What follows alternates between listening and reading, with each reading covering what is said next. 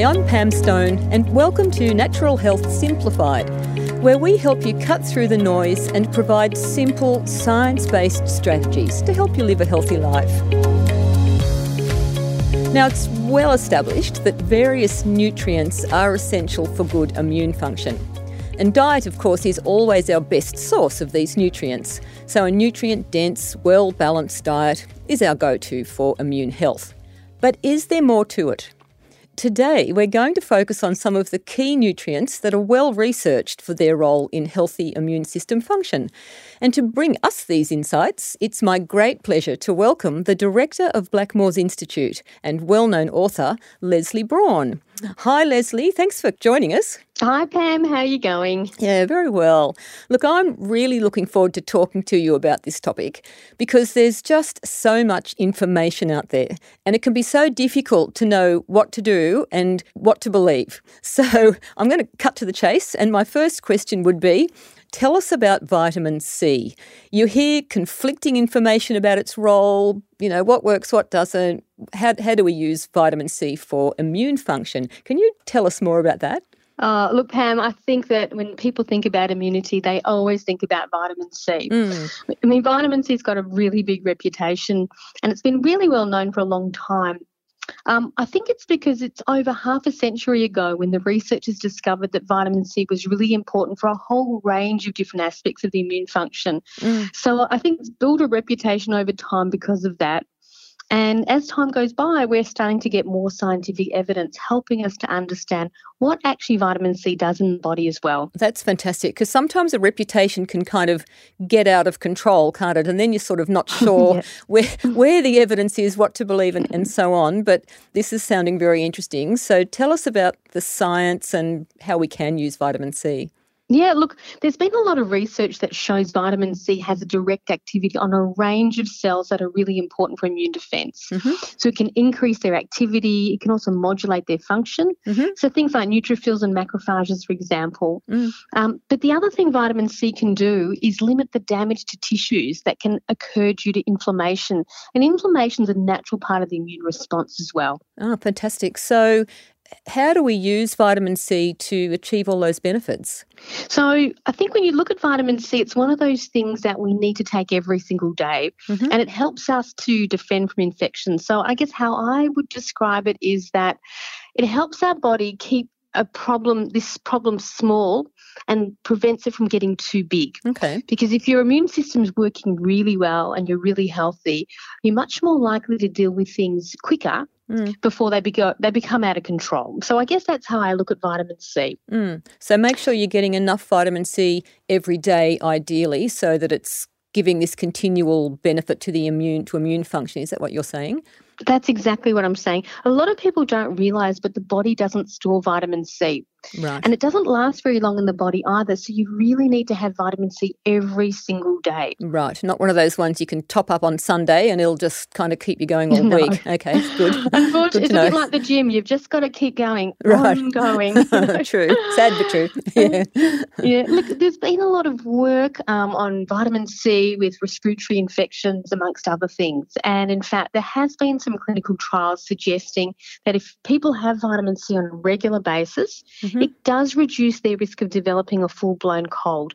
And some of the research has been done with both adults and also with children. Mm. And you know, like I said before, it's really important to have on a daily basis. And unfortunately, we know a lot of people don't eat fresh fruits and veggies on a daily basis. So mm. they're likely to have low levels of vitamin C. So they're the ones that are going to experience the most benefit. Okay. Now that's good to know. Yes, it can take quite a bit of, of a commitment to make sure you're eating enough oranges or whatever might be the, the best food sources. But sounds like that's the way to go. Take it every day and it can help us avoid getting the, the, the horrible full blown cold if we're taking enough. So, what doses on that note, what doses would you recommend?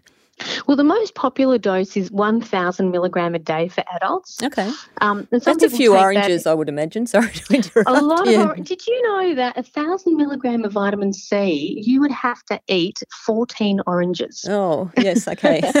That's not, you know, it's one of those things that's going to be a little bit hard to get you there with your diet. Mm-hmm. Um, But there's been some studies that have even shown that at the first sign of a cold, you can even go higher. Okay. Um, there's been some research showing even up to eight grams a day, but I'd recommend you take that in small doses on a regular basis, Right. not as one big hit. It's a Right. lot for your stomach to deal with. yes, that does sound so. Yes. That's a lot. Yeah. Yeah, that's a lot. okay. The yeah. other thing is people like chewable vitamin C. I have to say Mm. on my desk in my office, I've also got some chewable vitamin C. Mm. But my recommendation there is make sure you look for the low sugar, you know, particularly no sugar versions because a lot of them contain a lot of sugar. Mm. And also vitamin C is quite acidic. So Right. that's another thing we need to think about. If you're going to have chewable vitamin C's, that you really do need to protect your teeth by, um, you know, rinsing with some water afterwards. Yeah, oh, that's a good tip because, yes, obviously chewable tablets are appealing because not all of us like swallowing tablets, and especially if you feel you need to top up your food intake every day.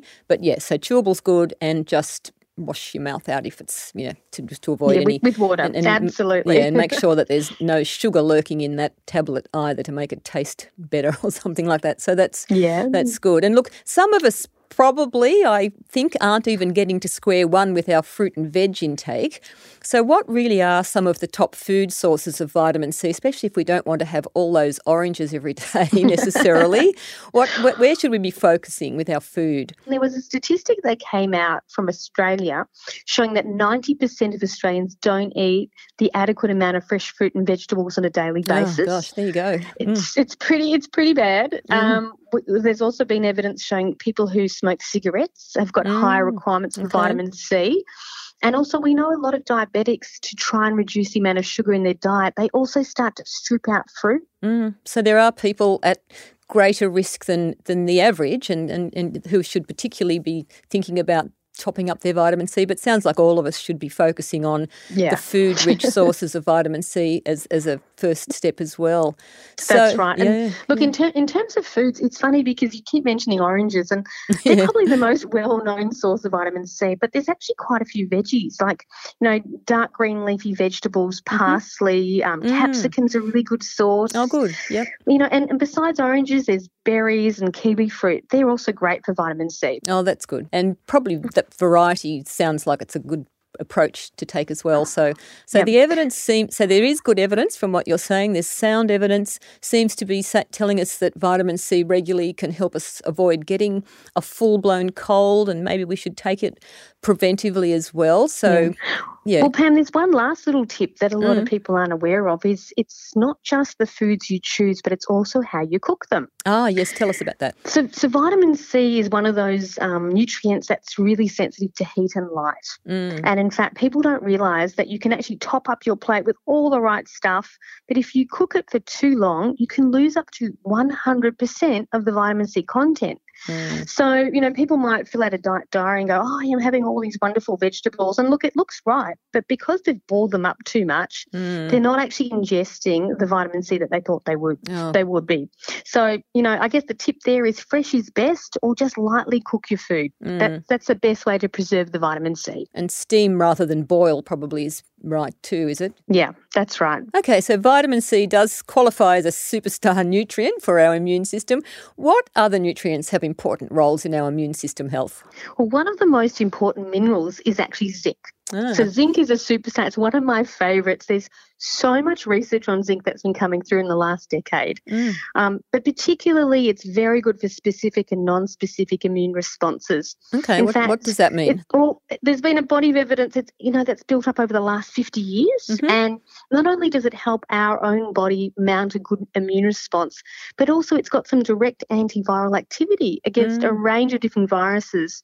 So um, you're getting two things there. You're getting an immune response from your body, Mm. as well as zinc actually fighting against some viruses as well. Ah, oh, it sounds like a good one to rely on as well. So tell us a little bit more about zinc. Well, zinc is one of those things that actually is deficiency of zinc is surprisingly common. Ah, We know that iron deficiency is, you know, the number one mineral deficiency, but after that it comes zinc. In fact, globally, up to 20% of people are actually deficient in zinc. gosh. And it even happens here in Australia. oh, goodness. Um, yeah, there was a study that was done in 2011 that showed that about 40% of men were zinc deficient. So it can happen everywhere. Oh gosh! So Lesley, how how might we know if we're likely to be, de- sorry, zinc deficient? Well, there's particular types of people that are going to be more at risk. Mm-hmm. So, your vegans, vegetarians, and even the elderly. But it's not just those groups. Um, you know, several years ago, I was in practice and I tended to find teenage girls were coming in with regular colds and flus mm. and missing a lot of school. And, you know, when I take a diet history, I'd find that they really didn't have very good diets. They were really quite fussy, mm. and you could pick up that they weren't having zinc rich foods. So often I would recommend more zinc, mm. and really the results were fantastic. It was really as simple as that. Isn't it great? So, any tips on where to get zinc in our diet? Well, you find zinc mainly in meat and fish and poultry, which is why vegans and vegetarians mm. are going to be at risk. Sure. Yep. Um, you can find a bit of zinc, though, also in pumpkin seeds. Um, oysters are a great source, but mm. again, they're not everyone's cup of tea. No, you don't have and, them every day. No. no. Um, oats and eggs, nuts, and even even tofu's got a little bit of zinc in there. Mm-hmm. But one of the things that's really important to think about is that when you take vit- uh, when you take zinc in, in the diet, the way we absorb it can actually be affected by these other natural chemicals in foods called phytates. Okay. And, and what the phytates do is phytates can bind to the zinc in your food and you reduce you get the reduced absorption. So they bind together and you're not getting the zinc you thought you would. And you find these phytates in things like grains and legumes. So it's really important to have your zinc rich foods at a different time to these phytate rich foods so you get the most out of your zinc. Oh, that's that's a very important point then. So are you perhaps saying that if you have a zinc supplement to top up your dietary intake, maybe don't have it with breakfast, particularly if, if like me, you might have muesli or some other grain based meal for breakfast. Is that what you're saying? Yeah, yeah, that would be the best way to make sure you've got maximal absorption. Obviously, if you're having some eggs, that's fine. Mm-hmm. Um, the other tip is to avoid drinking coffee at the same time mm-hmm. or even taking iron supplements at the same time because they can also interfere with zinc absorption and you won't be getting everything that you think you were getting mm. from your supplement. Oh, this is the all important advice, of course, that can make, I, I imagine, can make all the difference even when we're trying to do the right thing. So I really like these simple, practical tips that we may not be aware of to get the most from our nutrients. Now, I also wanted to ask you about vitamin D, actually, and its role in immune system health because another it's another one that I've heard a bit about, and, and I actually heard the other day that over 20% of us have an inadequate vitamin D status. So, can you tell us about that and whether that makes any difference to our immune system health? Vitamin D is one of those other superstars. I know people think about vitamin C, but vitamin D really is another superstar we should all be thinking about when we think about immunity. Ah, good. But I think the reason why people don't often think about vitamin D is because we tend to think about it in terms of growth and development, you know, bones and teeth and skeletons mm. and stuff like that. But it's actually vital for immune health and it helps with regulating our inflammatory responses as well. Mm. You know, and as you mentioned, Pam, a low vitamin D, it's really more prevalent than a lot of people realise. Right. And in fact, there's been a range of studies suggesting that low vitamin D can actually put you at higher risk of acute viral respiratory infections. Oh, gosh. Okay, so there is evidence backing up the link between vitamin D or low vitamin D status and immune function. So, how do we make sure we're getting what we need? Well, vitamin D is also known as the sunshine vitamin for uh-huh, good reason. Yep. so, when our skin's exposed to UV light from sunlight, our body can actually create vitamin D in our skin. But in fact, as, as we get older, we don't do it as well. We become really inefficient at creating vitamin D. Mm-hmm. But the problem is there are actually very few good sources of vitamin D. So, it's really hard to get enough vitamin D through the diet. Right. In fact, um, you can only get it's it's been estimated about five to ten percent of vitamin D comes from the diet. Wow. So you know, getting some sunlight on your skin is really important. But there's a lot of people who can't do that. Um, yes. You know, yeah. People who work and live indoors. Um, I mean, I know, you know, Pam, sometimes we think about it around the kitchen table. You know, we think, well, did we go outside this week? Mm. You know? yeah, and, it's, and even though we live in the sunshine country mostly, uh, it's true that some, some of us do just work indoors all day, all week. And in reality, you, you're quite right. Do we get enough sun?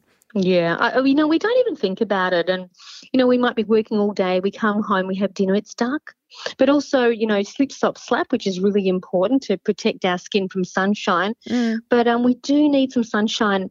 And it's, you know, it's not just us, it's, you know, people as they get older, people who actually are obese have got a higher vitamin D requirement. Mm. Then if you think about all those people who are in hospitals for long terms or elderly care homes, you know, they're at risk. Mm. And also people who've got darker skin, because in fact, darker skin is almost like having an SPF factor in your ah. skin. Oh, interesting, because we absorb it through our skin and that becomes a bit of a barrier. That's right. Yeah. Okay. Yes. So, in fact, you know, there's been some research suggesting that people with naturally darker skin might need up to six times mm. more sun exposure than mm. a fair skinned person to make the same amount of vitamin D. Oh, that's interesting as well. So, Lesley, if, if I actually do mostly work indoors five days a week, say, and I just cannot have the opportunity to get out into the sun most days, What's the best advice on how to avoid vitamin D deficiency? I think one of the things that's really important is to get tested. I ah, think having okay. a, having your own level, so you know where you're starting from, is really important. Right, good. Um, but there has been actually lots of clinical trials over the last ten years that has been confirming that vitamin D supplementation does reduce the risk of developing an acute respiratory infection, mm. particularly if you take it over the susceptible months of the year, you know, over the cold season. Uh-huh, yeah. um, in fact, one of the reviews looked at 25 trials and came to this finding, so it's pretty robust. Mm, okay. When you look at the preventative effects, though, it, it, seems to vary depending on which trial you look at. So some trials are showing 12% reduction, mm-hmm. others are showing up to 75%. Oh, wow. Gosh. Um, so, you know, what, what I'm thinking, and is that it depends on your your base level of vitamin D. You know, if you're mm. starting off very low and then you increase, you're going to get a better effect. But if you're right, starting off yeah. at a pretty good level, yes, you know, you're already quite in the right spot. Yeah, but, that um, makes sense. The, yeah. The thing that's interesting is a lot of the vitamin D research included school children mm-hmm. and it included adults, the elderly, people with pre existing disease, you know, really across the board the results mm. were there. Mm. It's interesting because we are doing such a good job these days in having uh, sensible sun protection, and we obviously need to, but we just need against that to get a little bit of sunshine for our vitamin D. So that's it's so important to flag that. So thank thank you for highlighting that. So so we've talked about two vitamins and the mineral zinc. Any other minerals that qualify that we should know about? Sure. Look, the last one is a mineral called selenium. Uh-huh. And, you know, we don't need much of it, but it really packs a big punch. Mm. Um, it's one of those essential minerals, which means our body can't make it. So we need to get it through our diet on a regular basis. Okay. And um, it plays a role in many different aspects of immune function. We know that if you increase blood levels of selenium, it has a, a favourable effect on nearly every component of immune health. Right. And it can also reduce inflammation and it's an important a- antioxidant, which is actually the same as zinc. Zinc's a really important antioxidant as well. Ah, oh, that's so interesting. It's an, obviously another nutrient that's working for us in the background in ways that we're not really appreciating. So, where can we find selenium in our diet? Uh, one of the best sources are Brazil nuts. Ah, They've got okay. a lot of selenium, mm. but you can also get selenium in eggs, brown rice, wholemeal bread, tuna, and salmon. Okay. Um, you often find when you look in multivitamin supplements, you'll see that it's one of those small little minerals down the bottom because of its all round effects. Mm, okay. Oh, so we must remember selenium. Definitely sounds like it qualifies. Well, Lesley, they say an army runs on its stomach, and it would appear that our immune system forces also need proper nourishment to do their job. And you've really pointed that out with the evidence on those particular superstar nutrients. So, as we wrap up, what are your top tips for us in this area? Look, it can be really confusing, so I'm going to make it really simple. Mm-hmm. Our nutrient superstars for immune health are vitamin C, mm-hmm. vitamin D, and the minerals zinc and selenium. Mm-hmm. And also, whilst a good diet is the foundation of good health, we discussed a lot of scientific evidence that shows that in some cases, you're going to need that nutritional upgrade beyond mm. what you get in your diet to get you to those higher therapeutic levels. Mm, yes, yeah, sounds like good advice. So, Lesley, it's just been great hearing about the evidence and also learning from you the simple tips that we can put into practice, which is really what it's all about. Thank you so much. It's been fantastic. Oh, my pleasure, Pam, as always. You've been listening to Natural Health Simplified, powered by Blackmores Institute. Thanks for joining us today. As always, you can find this episode's links in our show notes. And if you have a question or a topic you'd like us to cover, we'd love to hear from you. So please get in touch at info at blackmoresinstitute.org. I'm Pam Stone. Tune in next time when we will dig deeper into the immune essentials and discuss when lifestyle or life stage may call for additional nutrients.